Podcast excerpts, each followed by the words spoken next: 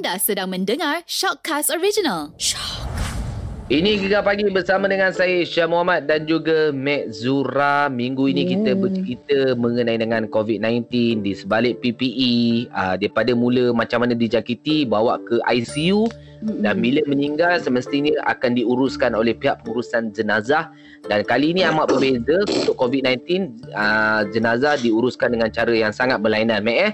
Mm, Betul dan sekarang ni kita memang sentiasa didedahkan dengan uh, perkara-perkara ni lah yang mana kita tengok uh, pengurus uh, ni lah jenazah kan sampai ke liang kubur dia tunjuk macam mana mengebumikan uh, jenazah pesakit COVID ni. Jadi Mm-mm. untuk kita ketahui cerita dengan lebih mendalam lagi pagi ni uh, kita bersama dengan Cik Nur Azlan Azmi. Assalamualaikum Cik Azlan. Waalaikumsalam warahmatullahi wabarakatuh. Azlan. Batuk-batuk nampak itu. Itulah Ah, risau itulah, kita. Biasalah. Hmm. Biasalah Ya. musim Banyak, Masya. banyak minum air sejuk. Mana Oh, noise kurang-kurang sikit. Mungkin pakai baju Ah. PPE masa nak ke bumi tu panas. Jadi bila buka tu minum air sejuk lah Cik Azlan ya. Pakai PPE ni sangat menyeksa kan. Ya, Untuk ya, seksa ya. ya, tambah Ah, buat kerja. seksa. Kalau Betul. pakai baju PPE duduk relax saja tak seksa sangat. Panas Kalau- je ini buat kerja lagi. Ada kalau pakai PPE duduk bawah aircon okey lagi. Ah, Okey lagi, ini betul. dekat yang lahat apa semua. Sebab tu kita nak tanya pengurusan dan pengebu- pengebumian pesakit COVID-19 Mm-mm. macam mana boleh bermula dengan perkhidmatan ni. Mungkin boleh cerita sikit lah mengenai dengan Ah. kebajikan kifayah ni. Ha ah. Okey, so pada awalnya saya bermula pengurusan jenazah ni 5 tahun atau 6 tahun yang lepas lah. Baik. Ah, masa tu saya uruskan seorang diri. Oi. Ah, seorang diri. Kadang-kadang waris tak join kan. Jadi saya Hmm. mandikan jenazah tu pun seorang. Oh. Ah, kadang-kadang pukul 2 pagi, 3 pagi, malam. Biasalah tu. Ah. Sehingga sehingga saya terdetik nak tubuhkan satu tim orang Hmm. muda sebab orang muda sekarang ni dia kurang Hmm. nak buat pengurusan jenazah ni dia tak berminat sebab ada pengaruh cerita hantu banyak sangat kan. Betul lah. Takutkan Ya. bangun lah. Kucing melintas lah. Itulah Hmm. inilah kan. Hmm. Satu lagi orang kepercayaan orang badi-badi. Ya. Hmm. Uh, sampailah tahun ni saya diberi peluang Mhm. untuk menguruskan jenazah COVID. Okey. Baik. Ah, So pengurusan jenazah COVID ni dia memang perlu ada khusus lah kita tak boleh sembrono lah Hmm. sebab dia ni bahaya. Mhm. Saya di saya ni diberi khusus oleh Dr. Azfar Mhm. iaitu Amal Valley Organisation. Dia beri khusus pada kita dan kami ni ditauliah oleh JAIS. Jabatan Baik. Agama Islam Selangor. Ah itulah bermulanya saya menguruskan jenazah sehinggalah saya terjebak dalam pengurusan jenazah COVID. Okey. Dah lima tahun dah pengalaman tu sangat banyak betul Amek? Betul, Jadi rasanya amat-amat berbeza kalau nak uh, jenazah biasa, jenazah uh, COVID-19. Kita bercerita di sebalik PPE. Uh, hari ini kita bersama dengan pengurusi Persatuan Kebajikan Fardu Kifayah, Cik Nur Azlan Azmi yang menguruskan uh, jenazah uh, pesakit COVID-19 ni, Mek. Ya, ya. Jadi boleh Cik Azlan ceritakan tak kepada kami macam mana jenazah mangsa COVID-19 ni diuruskan dari seawal yang mana uh, Cik Azmi dimaklumkan oleh keluarga atau pihak KKM ke macam dia punya Hmm. hmm. prosedur dia tu. Sebelum uh, kita tahu jenazah ni dia biasa ataupun dia COVID ni, Ha. uh, so apa ni forensik ni doktor dia akan bagi tahu pada waris. Mhm. So dia akan bagi tahu waris uh, okay, jenazah ni dia positif COVID kita dah buat swab dapat result so positif jadi jenazah ni terpaksa diuruskan dengan secara uh, COVID Baik. Hmm. Ha, jadi pada situ lah pada da- daripada awal tu lah Hmm. lepas waris dapat tahu dia akan hubungi NGO ataupun tukang mandi yang ditauliah ha? Hmm. bukan yang panggil tepi-tepi jalan eh tukang-tukang mandi boleh. yang boleh menguruskan jenazah COVID Ah. Ah, Baik. jadi lepas, lepas kita dah tahu dia COVID pun semua kita akan pakai PPE lah. Okay, start start kita pakai PPE ni kita dah tak boleh sentuh telefon semua kita tak boleh sentuh dah. boleh dah. Nah, masa itu sebelum kita pakai PPE kita kena uduk siap-siap kemudian kita kena buang air kecil ke air besar kita kena buang siap-siap sebab bila kita pakai PPE ni dia ambil masa 5 hingga 6 jam kita tak boleh minum tak boleh buang air apa semua tak boleh Masya Aduh, Allah. Ai. Ah, Jadi jenazah tu uh, ada yang kita tengok dekat dalam dalam video ada yang dia dia dia spray dulu apa semua kan cara betul. ha Macam tu? Lepas masa kita nak menguruskan jenazah ni kita akan panggil waris lah. Kita akan Hmm. bagi dia PPE untuk buat pengecaman. Oh. Jenazah jenazah ni dia dalam body bag ada dua body bag kemudian dia akan balut dengan kain hospital. Okey. Hmm. Ha, jadi kita kena panggil waris lah untuk buat pengecaman kan salah salah jenazah pula kan. Betul. pula. Ha, jadi lepas masa kita buka body bag tu ha, itu kena titik beratkan sebab bila kita buka body bag tu virus tu dah akan spread. Keluar spread dah. Ha. ha. Ha, Oh, okey. Jadi kat situlah pentingnya SOP. Ah, baik. Hmm. Ha, ha, kan. kadang-kadang ada ada juga waris yang dia terlalu emosional sedih sampai nak peluk jadi kita terpaksa halang. Tak boleh. Ha. Kita faham lah. Dan di di dipahamkan uh, Cik Encik Azlan pun dijangkiti COVID-19 ketika menguruskan jenazah COVID-19 ni ke ataupun kena Alah, di mana-mana? Ha. Ha. ha. Saya benda ni saya tak tahu pasti tapi Okey. last saya uruskan jenazah COVID tu balik tu saya rasa macam tak sedap tapi sebelum tu saya adalah jumpa beberapa kawan yang tak apa sihat kan jadi Aha. saya pun tak tahulah sama ada saya dijangkiti oleh mereka ataupun saya sendiri kena pada pengurusan jenazah COVID Okey. uh, tapi hati saya berat mengatakan saya urus jenazah COVID tu. Baik, baik. Oh. sebab benda ni dia halus tau kita tak nampak Yelah. betul. Ha, eh? Ha. Jadi pengurusan pengurusan jenazah ni pun kita pun jenazah tu kita tak mandi pun. Kita sentuh pun tak. Oh, Ha, eh? Kita sentuh pun tak. Cuma kita tayamum atas body bag tu. Oh. Ha, kita Hmm. tayamum. Bayangkan Hmm. kita tayamum atas body bag tu pun macam mana saya pun boleh dijangkiti. Betul. Bayangkan walaupun kita dah tutup dengan body bag, dua body bag eh, kita tutup eh. Hmm. Kemudian kita akan spray untuk Hmm. sanitize jenazah tu supaya lebih secure tapi Hmm. masih boleh dijangkiti. Allah Akbar. Allah. Subhanallah. Jadi Cik Azlan, saya nak tanya macam lubang kubur tu dia still sama ukuran dia ataupun lebih dalam lagi sama. ke? Ah, Sama. dia sama je, sama je. Okey. Cuma dia masalah masalah kubur ni lah eh. Dia tak semua kubur dia sanggup terima jenazah COVID ni. Alamak. Ya? Ya betul. Sepanjang saya Maksudnya macam mana? Lah. Maksud maksudnya Ada- macam mana tu Cik Azlan? Contoh eh kalau macam karya kawasan A ni eh. Hmm. Ha, dia memang karya situ jadi bila dapat tahu dia jenazah COVID nak tanam dekat kubur situ jadi orang kubur tu tak boleh. Ha, diorang ada tak nak. Oh, ada- maksudnya pihak pengurusan tu lah, Okay. pihak pengurusan kubur tu lah. Oh, ingatkan Jadi Ah tak betul. terima macam mana. Ah, okey kan faham. ada ada juga viral yang sebelum ni kan sampai pihak kementerian Hmm. pun tak masuk campur kan mufti Betul, kita bang. pun masuk campur. betul. Ini Gegar Pagi bersama dengan saya Syah Muhammad dan juga Mek Zura kami bercerita mengenai dengan pengebumian pesakit COVID-19 yang diuruskan oleh Cik Azlan and the team pengurusi Persatuan Kebajikan Fardu Kifayah Mek. Ya, uh, sekiranya anda baru saja mengikuti perbualan kami, terlepas dengar yang sebelum-sebelum ni anda boleh tengok kita punya video dekat Facebook, dekat IG Gegar deh. Uh, Okey, jadi Cik Azlan kita nak tanya soalan seterusnya berkenaan dengan uh, pengebumian uh, mangsa COVID-19 ni. Kalau kita sebelum ni difahamkan ahli keluarga memang tak boleh uruskan kematian saudara mereka ni kan. Jadi macam mana dengan sekarang ni pula? Ha, dia punya prosedur tu. Sebab ada juga kita tengok yang mana ahli keluarga pun dah boleh pergi kan. Ha, dekat kubur. Ha, macam mana tu Cik Azlan? Sebelum ni memang tak boleh eh. kan? Aha. Waris nak uruskan ha, Tapi sekarang ni Waris dibolehkan Okey. Tapi Dengan syarat lah Dia mesti tahu cara mengendalikan jenazah COVID Ha. Oh okey. kalau stak, kalau kalau setakat dia hanya melihat di YouTube cara pemakaian PPE itu belum cukup lagi. Belum Baik. cukup. Dia, ha, dia kena tahu cara donning dan dosing, eh, cara memakai dan cara kita buka. Okey.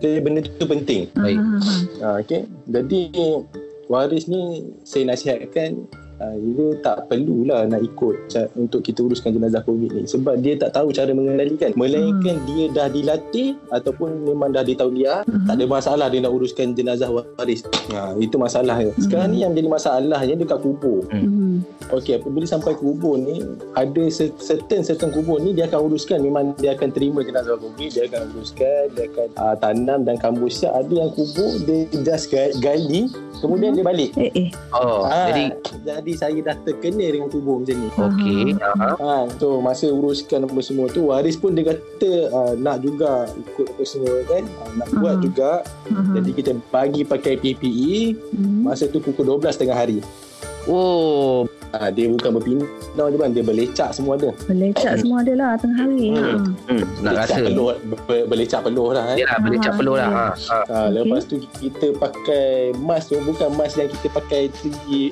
three ply tu. Kita Ah. pakai N95. N95 ni dia lebih halus. Halus. Jadi dia susah nak bernafas. Okey, faham. udara tu susah Ah, masuk. Betul. Jadi kalau waris nak juga kita bagi PPE kita kita bantulah kita bagi pos apa uh, guide macam mana nak uruskan apa semua ni. Tapi Aha. dia sampai kubur nanti apa semua nanti dia akan give up. Oh, okey. Ha ha ha. Okey. Sebab uh, last saya buat saya terkena dengan satu kubur. Dia orang gali-gali dia orang balik dia tinggalkan cangkul je. Okey. Ah, Ah, jadi bila saya tanya kubur ni siapa nak tanam semua ni siapa nak buat? Ah, suruh ahli keluarga uruskan sendiri. eh, eh, Alamak. Tu? Jadi ahli keluarga ni dia pun dia bantu pun boleh dalam seorang dua je tak boleh sa- sampai satu ramai-ramai nak eh, satu rumah nak tolong tak boleh lah Tak boleh lah. sebab masa tu kita dipantau oleh PKD Okey. Pegawai Kesih- ah, Kesihatan Daerah Daerah. Ha, bila kita pakai PPE ni masa kita nak nak gali apa nak kita nak kambus nak masukkan jenazah tu masalah sebab dia tengah hari panas sangat panas boleh pitam Okey. Boleh pita. Ah, jadi Yelah, memang dia pada saya lah eh, waris tu tak perlu ikut lah Hmm. Ah, dia cukup sekadar buat pengecaman jenazah kemudian serahkan kepada uh, mereka yang ditauliah ataupun memang dah dilatih untuk menguruskan Hmm. jenazah COVID ni. Hmm. Dia sebab dia sangat bahaya bang. Ha? Betul. Sebab dia sangat bahaya. Serius Betul. sebab saya sendiri pun hilang dera rasa dan bau selama 2 minggu. Masya Allah. Dan uh, kalau kalau pendengar kita dengar sekarang ni Cik Azlan pun sedang batuk uh, semua dan uh, baru saja sihat Dalam kan daripada kuarantin. Ya, Ah, baru habis COVID. di kuarantin Jadi betul. kita faham baru lah, kita potong, faham. Betul. baru Hmm. potong gelang pinggang kata. Oh, Aduh mak Allah. ai seksa juga nak mendengar bercakap itu uh, Cik. Azlan. Ah, Tapi Cik Azlan selepas potong gelang pin masih lagi meneruskan uh, kerja-kerja amal ni. Ah, lepas saya pergi tengok apa dah dah jumpa dengan pegawai ni jumpa doktor, dia pun mengesahkan saya bebas daripada jangkitan. Ha? Tapi simptom tu doktor kata masih ada lah sebab benda ni lambat sikit baik. Lambat betul. Ah, Aha. cuma dia dah dia kata saya dah boleh meneruskan kerja, dia dah tak berjangkit dengan orang lain dah. Okey. Ah, maknanya dari situ saya lega lah dengar eh. So saya selamat, tak berjangkit dengan orang lain tapi langkah SOP itu perlu saya ikut dan, dan teruskan lah. Hmm. Okey. Cuma baru semalam saya uruskan jenazah COVID di Sungai Buloh pukul 2 Ah. pagi. Alamak. Ah, kaw, kawan kepada abang saya Aduh. Dan dia, berapa telefon arwah tu? ah, sekitar 40-an Muda Sekitar lagi, eh? Muda lagi. ah, jadi COVID ni dia tak kira lah tua muda ke Hmm. kanak-kanak Dia serang je. body tak kuat betul bang betul jadi bayang Hmm. pukul 2 pagi tu saya uruskan tu ah itulah kok kita dah lah saya baik berjumpa lagi dengan jenazah Ya, COVID ya, ya. Kita uh, bercerita mengenai dengan di sebalik PPE hari ini kita bersama dengan Cik Azlan untuk pengebumian jenazah COVID-19 Mek ya. Betul. Okey dan kita uh, macam tadi Cik Azan dah cerita panjang lebar berkenaan dengan prosedur kan kalau boleh jenaz apa uh, ahli keluarga tak payahlah ramai-ramai nak datang Betul. ikut sekali menguruskan jenazah bukan kita nak halang ke apa tidak. Tapi Hmm. inilah no- norma baru sekarang untuk Betul. kita mengelakkan daripada uh, terlebih buruk. Ah jadi kepada sesiapa-siapa kan? Jadi itulah Cik Azlan. Kita nak tanya macam uh, sepanjang Cik Azlan mengendalikan pengurusan dan pengebumian uh, pesakit COVID ni kan? Apa cabaran ataupun peristiwa yang Cik Azlan tak dapat lupa sampai sekarang? Cabaran Ada yang pertama cabaran yang pertama senyap sedia maklum lah. Saya terjangkit daripada COVID itu sendiri Oh, kita, kita, uh-uh. kita ingat kita ingat macam ah, biasa je kan Hmm. kadang-kadang orang kampung pun anggap ah, ini biasa je macam penyakit biasa tapi saya Hmm. sendiri terja- terjangkit walaupun dah pakai PPE full. PPE bayangkan saya dah pakai full PPE tapi saya dijangkiti juga itu cabaran saya yang pertama lah Baik. Kemudian kalau macam peristiwa-peristiwa yang saya tak boleh lupakan ni saya sedih melihat waris lah. Kadang-kadang Hmm. saya uruskan jenazah ni saya menitik air mata sebab waris tak boleh lihat jenazah dan tak boleh bantu langsung dan tak boleh imbah langsung daripada awal Hmm. sampai akhir sampaikan dekat tanah kubur pun diorang terpaksa lihat daripada jauh je. jauh Hmm. je Memang Itulah. memang saya sedih sangat sedih masa tu memang Hmm. kalau saya tengok pada wajah diorang sendiri Hmm. saya menitik air mata. Yelah, yelah. Ah, Betul. itu Kita bayang kita bayangkan ahli keluarga kita macam mana kalau Betul, kita eh. tempat dia orang kan. Ha. Kita meronta-ronta, hati ni meronta-ronta nak Ya. pergi tolong, nak pergi kebumikan tapi itulah. Eh. Tak Ha. boleh, tak boleh Hmm. sangat bahaya. Saya memang tekankan waris tolong duduk jauh sikit lah. A- ada tak family yang uh, berkeras macam Yang tak boleh terima Tak boleh tentang terima. ni. Cik Azlan uruskan jenazah ni? Mm-mm. bila bila kita cerita pasal kematian ni emosional tu sentiasa ada. Betul, betul. Kan? Mm-mm. Jadi kalau kita bagi tahu sekali pun waris ni jenazah ni kita kena uruskan dia tetap ada ada certain certain waris yang tak boleh terima. Hmm. Dia tetap nak buat juga.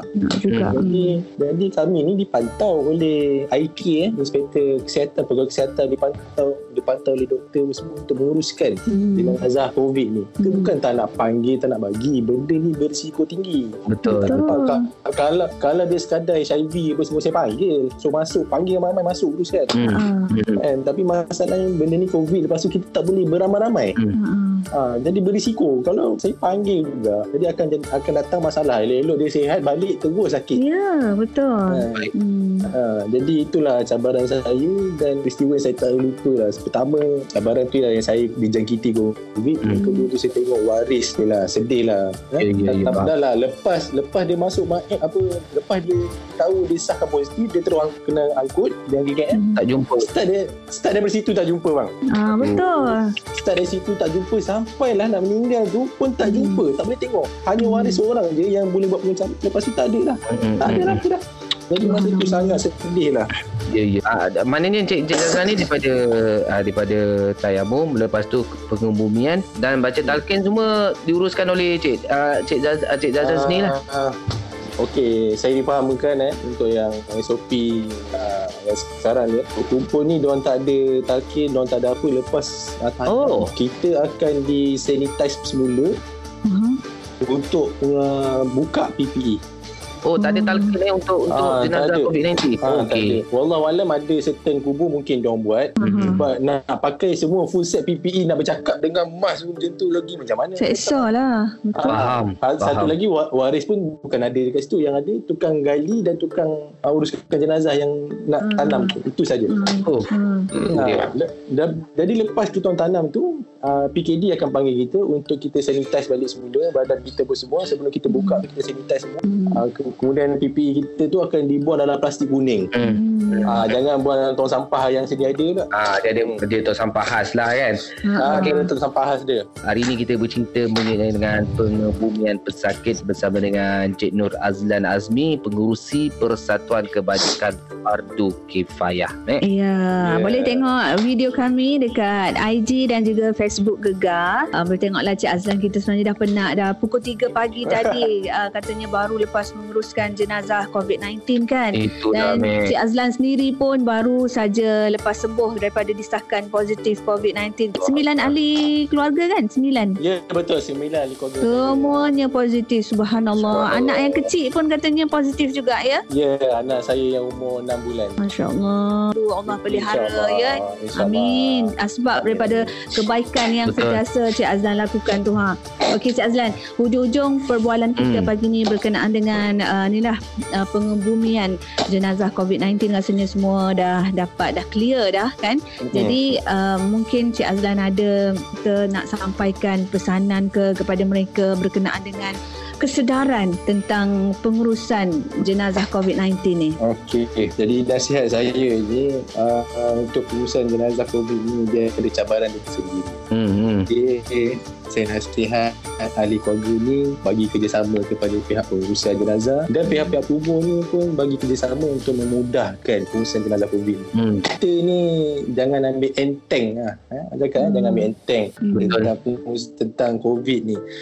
Satu lagi memang dia virus yang kita tak nampak dengan mata dia seter sangat halus. Betul. Ha, kan? Jadi nasihat saya ni uh, kalau boleh mudahkanlah urusan jangan terlalu emosional sangat memang betul kalau kita berlaku kematian kalau boleh kita nak uruskan sendiri Hmm. tapi janganlah kita berbalah dengan pihak hospital kata itu ini hospital itu hospital ini semua kan. Hmm. ha, mudahkanlah Sebab, satu lagi kubur ni saya nak, nak nasihatkan sebab ada serta-serta kubur ni dia orang tak nak terima langsung jenazah covid Ya, ya, ya. sedangkan walhal benda ni dah diberi uh, macam uh, di Selangor sendiri dah diberi kebenaran oleh JAIS untuk uruskan jenazah COVID tanam dan Hmm. hmm. pun dah diberi uh, PPE dan diberi khusus untuk menerima jenazah COVID jadi kenapa Hmm. takut ha, Eh, eh. kenapa kenapa tak nak buat walaupun dah diberi uh, khusus Mhm. Bukanlah saya kata jangan terlalu berani. Mhm. Yelah, ya, betul. Tapi mereka ni di pihak yang dipertanggungjawabkan untuk menguruskan jenazah. Hmm. Untuk tanam apa semua. Jadi jangan lepas tangan lah. Ha, Hmm. Macam saya terkena itu, diorang cangkuk-cangkuk, diorang, diorang belah macam tu je. Jadi saya pun tak tahu. Siapa yang nak kena buat. Jadi pakai Hmm. PPE untuk uruskan jenazah. Lepas tu dengan kita tanam dengan panas terik, boleh hitam semua. Diorang Mhm. Ha, kita daripada awal lagi kita dah ambil jenazah tu sampai kubur kita pula nak kena buat. Sedangkan pihak kubur dia terima duit bulat-bulat tapi dia tak buat kerja. Oh tak boleh lah Hmm. macam tu. Kan? Apa Hmm. beza jenazah biasa dengan jenazah COVID kan? Jenazah biasa yeah. kata apa 400 tengah jenazah COVID 600. Kau korang cuma gaji kemudian tinggalkan. Tak Hmm. boleh gitu. Ha, jadi nasihat saya ni pihak kubur ni tolonglah bagi kerjasama dengan Kerjasama. pihak pengurusan jenazah ni. Hmm. Sebab mereka ni dah ada, PKD ada kat situ, Mek. Hmm. Ha, bang ada kat Hmm. situ. Diorang pantau, diorang ada sanitize, Hmm. Diorang ada uh, apa ni hand sanitizer semua cukup. Tak ada Hmm. masalah. Hmm. Kalau kata diorang ni berisiko kita akan panggil keluar bukan kita suruh teruskan kerja. Ya betul. Ha, kita pun jaga kes, apa kesihatan Keselamatan.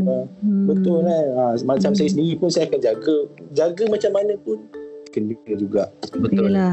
Ah, Itu kita nasihat maknanya tawakal lah nak kan kita dah jaga apa semua ha, Betul. sebenarnya bertawakal je lah insyaAllah ha, tak ada apa-apa kan Ah, janji kita punya tanggungjawab apa yang dipertanggungjawab tu uh, kan tu beres beres lah.